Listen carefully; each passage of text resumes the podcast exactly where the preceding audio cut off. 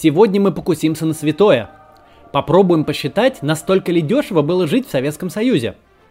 Прямо там, где газировка с сиропом по 3 копейки, проезд в общественном транспорте по 5, мороженое по 20, и килограмм сахара дешевле рубля. Надо сказать, что из всей неправды и мифах об СССР это самое несправедливое.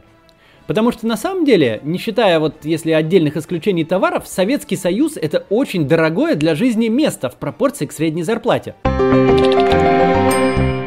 Просто чтобы одеть себя и семью, обставить квартиру с какими-то минимальными вещами, которые нам совершенно привычны, типа холодильник, стиральная машина, телевизор, мебель. Семье из двух взрослых человек, помимо бесконечных унизительных очередей и взяток, придется несколько лет откладывать значительную долю доходов, весьма стесняя себя в потреблении. Продукты питания плохого качества в обычном советском магазине стоили существенно дороже, чем сегодня мы платим за премиальные продукты в азбуке вкуса. Не верится? Ну это так, сейчас увидите. Мы с вами не первый раз заходим на почву советской мифологии.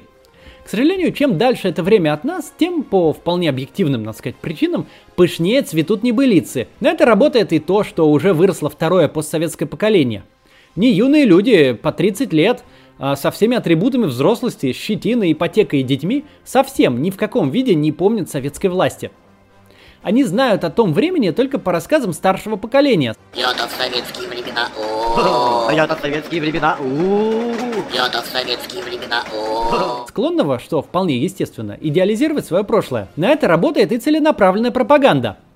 Память о советской власти в табеле о рангах федерального телевидения идет, во всяком случае, не ниже светлого образа Владимира Владимировича, свет очей наших солнца нации. СССР с победой, Гагариным, бесплатными квартирами и колбасой по 2.20 – это наш золотой век, утраченный в результате величайшей геополитической катастрофы, идеал, к которому нужно вернуться. Эти идеи в ваш мозг не просто так пытаются интегрировать. Одна из главных опор советской мифологии – выдающаяся социальная справедливость этого строя. Выраженная, в частности, очень низкой ценой жизни в нем. Мол, это в 90-е народ обнищал – а при советской власти, пусть и с очередями, но любой дворник мог очень дешево и качественно питаться, одеваться, ну и вообще потреблять. Очень понятно, на чем стоит миф о советской дешевизне. На самой природе плановой экономики. Бесконечный дефицит всего на свете, начиная с рыбы и заканчивая гречкой и туалетной бумагой, физически разделял товар с потребителем – вам попросту было очень сложно превратить деньги в товар, не вступая в бесконечные коррупционные отношения с работниками торговли, цеховиками, форцовщиками и иными представителями советского черного рынка. Нам сегодня даже сложно понять, насколько потребление среднего советского гражданина было скудно. Весь каталог березки, с помощью которого мы сравнили эти самые цены, а для советского человека березка это была недоступная мечта и привилегия избранных.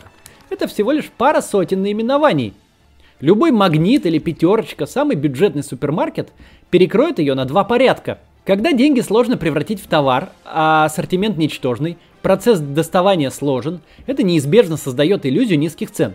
Потому что главным было достать, а вопрос денег шел уже вторым. К тому же добавляются слова рубли и копейки. Название валюты не изменилось. Сознание радостно уравнивает величины, и кажется, что, в общем, это можно как-то сравнить. Прежде чем продолжить, мы прервемся на короткую рекламу.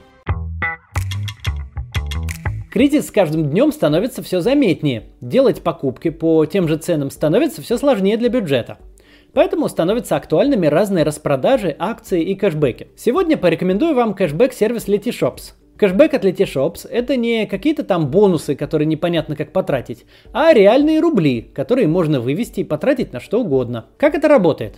Letyshops, благодаря кэшбэку, привлекает клиентов в магазины. Магазины платят Letyshops комиссию за привлеченного клиента, а тот, в свою очередь, отдает 50 и выше процентов своим пользователям.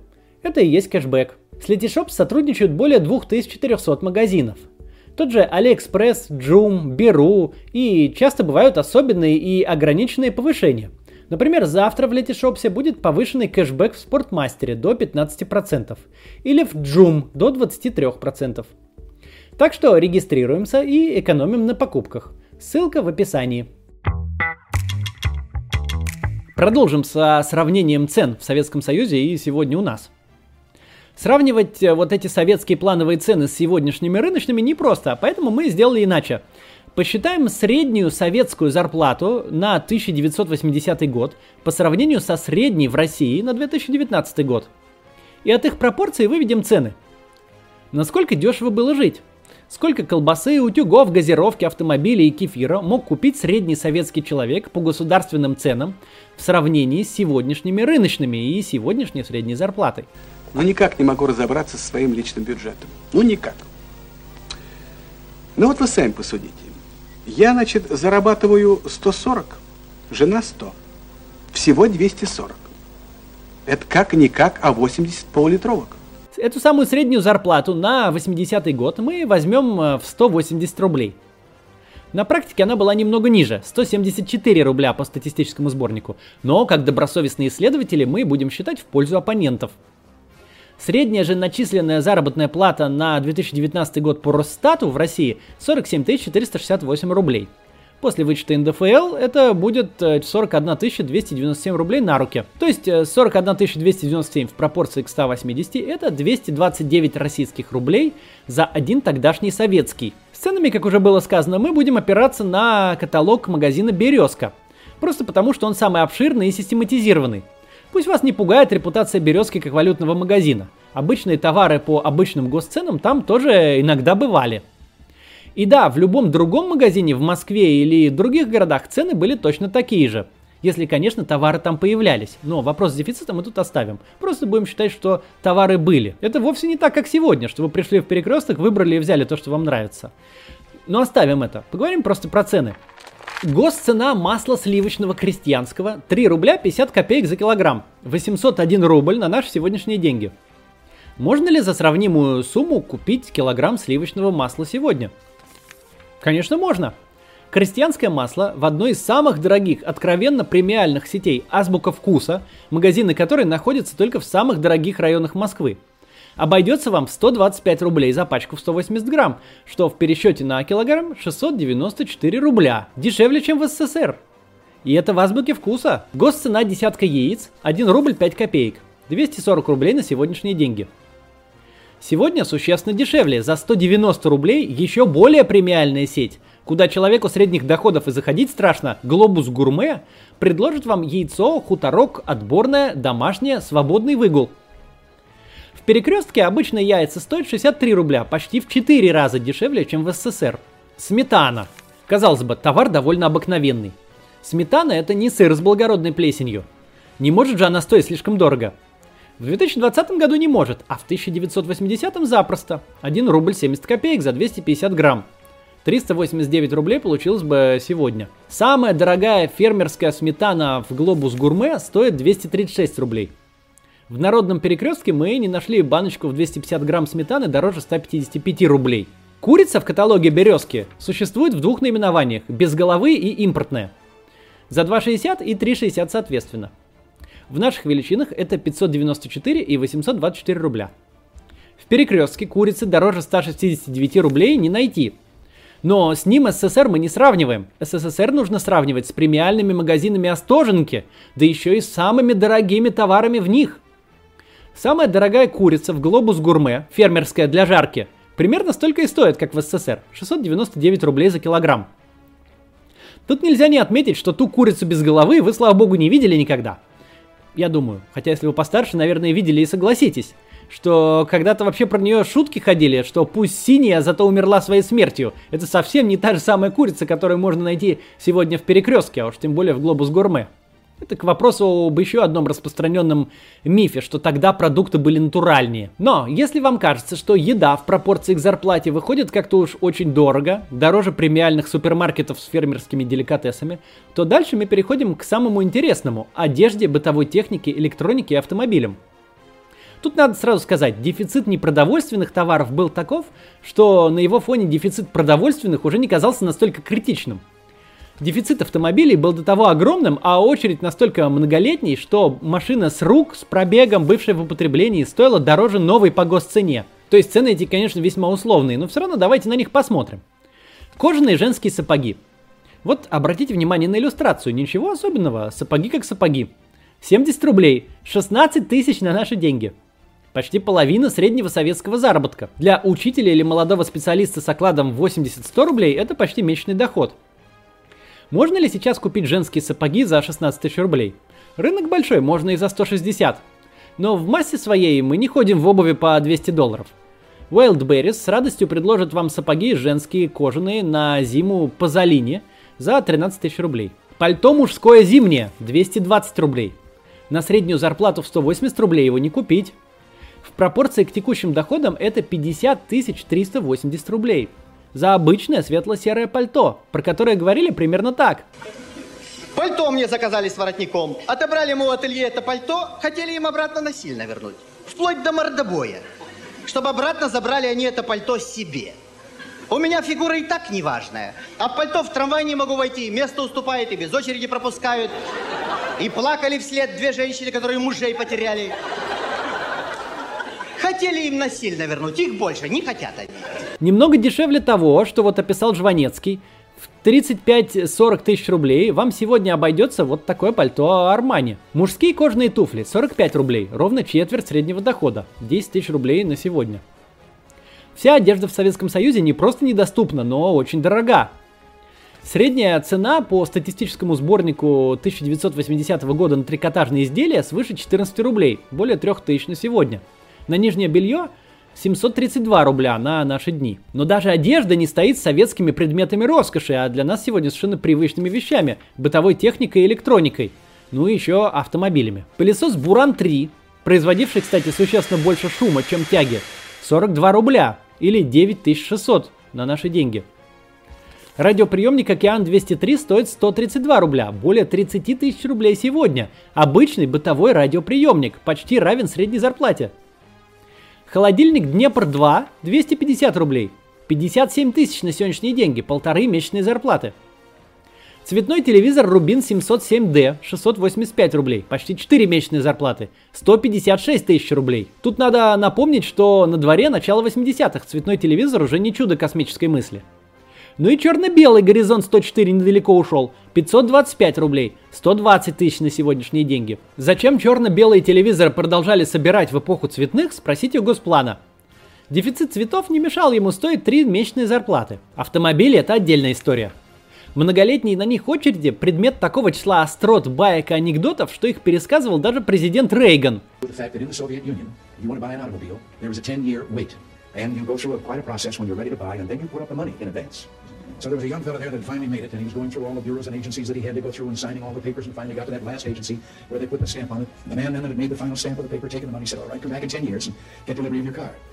And he said, morning or afternoon? And the fellow, the fellow said, well, 10 years from now, what difference does it make? He said, the plumber's coming in the morning. Тем не менее, несмотря на недоступность, автомобильные ценники еще более запредельная даже на общем советском фоне дороговизны величина – Запорожец ЗАЗ-968, он же ушастый, 4050 рублей. Два года средних заработков. 927 тысяч рублей по пропорции за ушастый Запорожец, который даже тогда, когда любой автомобиль, роскошь вызывал насмешки. У нас к самому концу Советского Союза, у нашей семьи был синий Запорожец такой. Не было просто ни одного случая, чтобы мы собрались на нем куда-то поехать, а он завелся и поехал. Этому предшествовала длительная работа с его разнообразными механизмами, чтобы он просто с места сдвинулся. Сегодня по этой цене можно купить э, Renault Captur. ВАЗ-2101 э, «Жигули», перерожденный Волжский автозаводом итальянский Fiat 124 66 года, в неизменном виде выпускавшийся 18 лет, вплоть до конца 80-х. 5605 рублей. Это почти 1 миллион 300 тысяч на наши сегодняшние деньги. В начале 80-х за модель середины 60-х. Сегодня это, за эти деньги можно купить Kyo Sportage, Nissan Qashqai или Suzuki Vitara. Прямой же наследник первых «Жигулей» Лада Гранта, который там же и собирается, сегодня начинается с 465 тысяч рублей – э, стоит меньше средней годовой зарплаты, а в обратном пересчете всего 2000 рублей. Вдвое дешевле ушастого запорожца и почти втрое дешевле копейки. Это, я напомню, речь про госцены, по которым нельзя купить автомобиль. Нужно стоять в очереди 10 лет ну или дольше, ну, в общем, такой вот примерно порядок времени, который нужно ожидать, чтобы по такой цене купить машину. Это не то, что вы пошли в автосалон, накопив эту сумму, и приобрели автомобиль, нет. ВАЗ-2121 Нива, самый дорогой автомобиль в свободной продаже, 10 300 рублей, средняя зарплата за 5 лет. 2,3 миллиона на сегодня. Цена BMW X2, Infiniti Q50, Audi A4 в текущих ценах. Э, текущая же цена на Ниву, ну вернее то, что сейчас э, является ее наследником, 1 миллион 100 тысяч российских рублей, то есть вдвое дешевле, чем она стоила в Советском Союзе. Было ли в советской торговле что-то совсем недорогое? Было. Один том полного собрания сочинений Владимира Ильича Ленина. Он стоил 65 копеек, 148 рублей на наши деньги.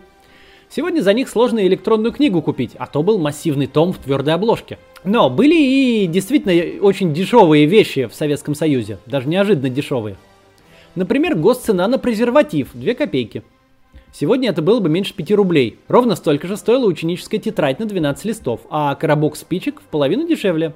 Одна копейка или 2,29 на сегодня. Как вообще такое может быть? Почему тетрадь равна двум коробкам спичек, а презерватив равен тетради? Очень странная пропорция же. Чем объяснялись такие дельты? Почему газировка с сиропом из автомата стоила 3 копейки, всего 6 рублей на наши деньги? Литр сока в банке, однако, стоил рубль, целых 229 рублей на сегодняшние деньги. А килограмм зернового кофе 45 рублей, больше 10 тысяч на сегодняшние. Как один килограмм кофе может равняться 2250 презервативам? Почему литр кефира почти в 6 раз дешевле стакана сметаны? Почему сливочное масло стоит дороже сыра? Да никак это не объяснить. Плановой экономике деньги не выполняли функцию денег, цены не отражали рыночное равновесие. Цены такой же продукт плана, как и все остальное, их просто ставили и все. Почему за килограмм любительской колбасы по 2,90 можно 58 раз съездить на метро по 5 копеек? Или купить 26 эскимо по 11? Или 14 раз сходить в кино по 20 копеек? Почему один поход в кино это 2 килограмма картошки, но лишь одна четверть шоколадки Аленка? Правильный ответ будет, потому что Госкомцен так решил. Но в базе своей, не считая отдельных категорий исключений, типа презерватива, Советский Союз очень дорогое для жизни место в пропорции к средней зарплате. Продукты плохого качества стоили тогда дороже, чем сегодня самые лучшие продукты в премиальных магазинах центра Москвы. Люди вынуждены были постоянно отказывать себе в базовых потребностях и еще и проходить через унижение очередями и необходимостью искать, как достать такие дорогие некачественные продукты – ну а чтобы одеть себя и семью и обставить квартиру с каким-то комфортом, типа холодильник, стиральная машина, телевизор, семье из двух человек, как я уже раньше и говорил, придется отказывать себе в своем базовом потреблении многие годы, чтобы просто на это накопить. И если ржаной хлеб э, стоит 16 копеек, 36 рублей в пересчете на сегодня, то есть чуть-чуть дешевле, чем в перекрестке, а средненькая по советским меркам докторская колбаса 2 рубля 30 копеек, 526 рублей, это дороже, чем килограмм хорошей докторской в перекрестке сегодня. Но килограмм рассыпного сахара стоит 94 копейки. 213 рублей на сегодняшние деньги в 6 раз дороже, чем сегодня в перекрестке. 100 грамм чая со слоном совершенно отвратительного качества. 95 копеек, 217 рублей. В два раза дешевле 100 грамм вполне недурственного Гринфилда сегодня можно купить в перекрестке. Хлеб можете закусывать сколько угодно, на любой доход. Но если что-то на него намазать или чем-то запить, ценник уходит к премиальному потреблению и даже далеко за его пределы. И не надо забывать последнее. Мы посчитали э, очень в пользу оппонентов. 180 рублей совсем не скромная зарплата в 80-м году. Если вы учитель, библиотекарь, простой инженер, младший научный сотрудник одного из бесконечных НИИ, такие деньги вы видели только во сне, и никакой вам курицы без головы, даже советской. Уж не говорю про производящий шум и ничего не всасывающий пылесос или черно-белый телевизор. Заработать какие-то дополнительные деньги почти невозможно. Предпринимательство преследуется в уголовном порядке. Если работать лучше, платить больше не будут. Если пойдете искать другую работу, то там зарплаты будут точно такие же. Дешевизна советского быта – это даже существенно большая сказка, чем раздача бесплатных квартир, о которой мы как-нибудь в другой раз поговорим. Это тоже миф, если что. Советская жизнь не только состояла из дефицита очередей и бесконечного унижения, за это вы еще и очень-очень дорого платили. Если услышите очередные сказки про прекрасный Советский Союз с очень дешевой жизнью и качественными продуктами, отправьте человека посмотреть это видео. Почему я так много говорю про Советский Союз?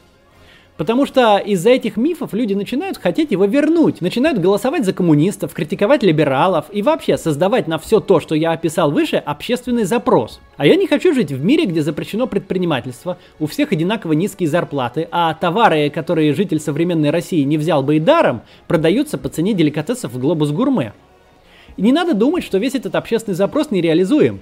В мире очень много стран, которые после того, как подобные идеи стали популярны, стали делать фиг знает что и ввергли себя в сложнейшие экономические и социальные кризисы. все эти советские ностальгии и все, что вы видите в Ютубе и в других местах сейчас, это совершенно не шуточки.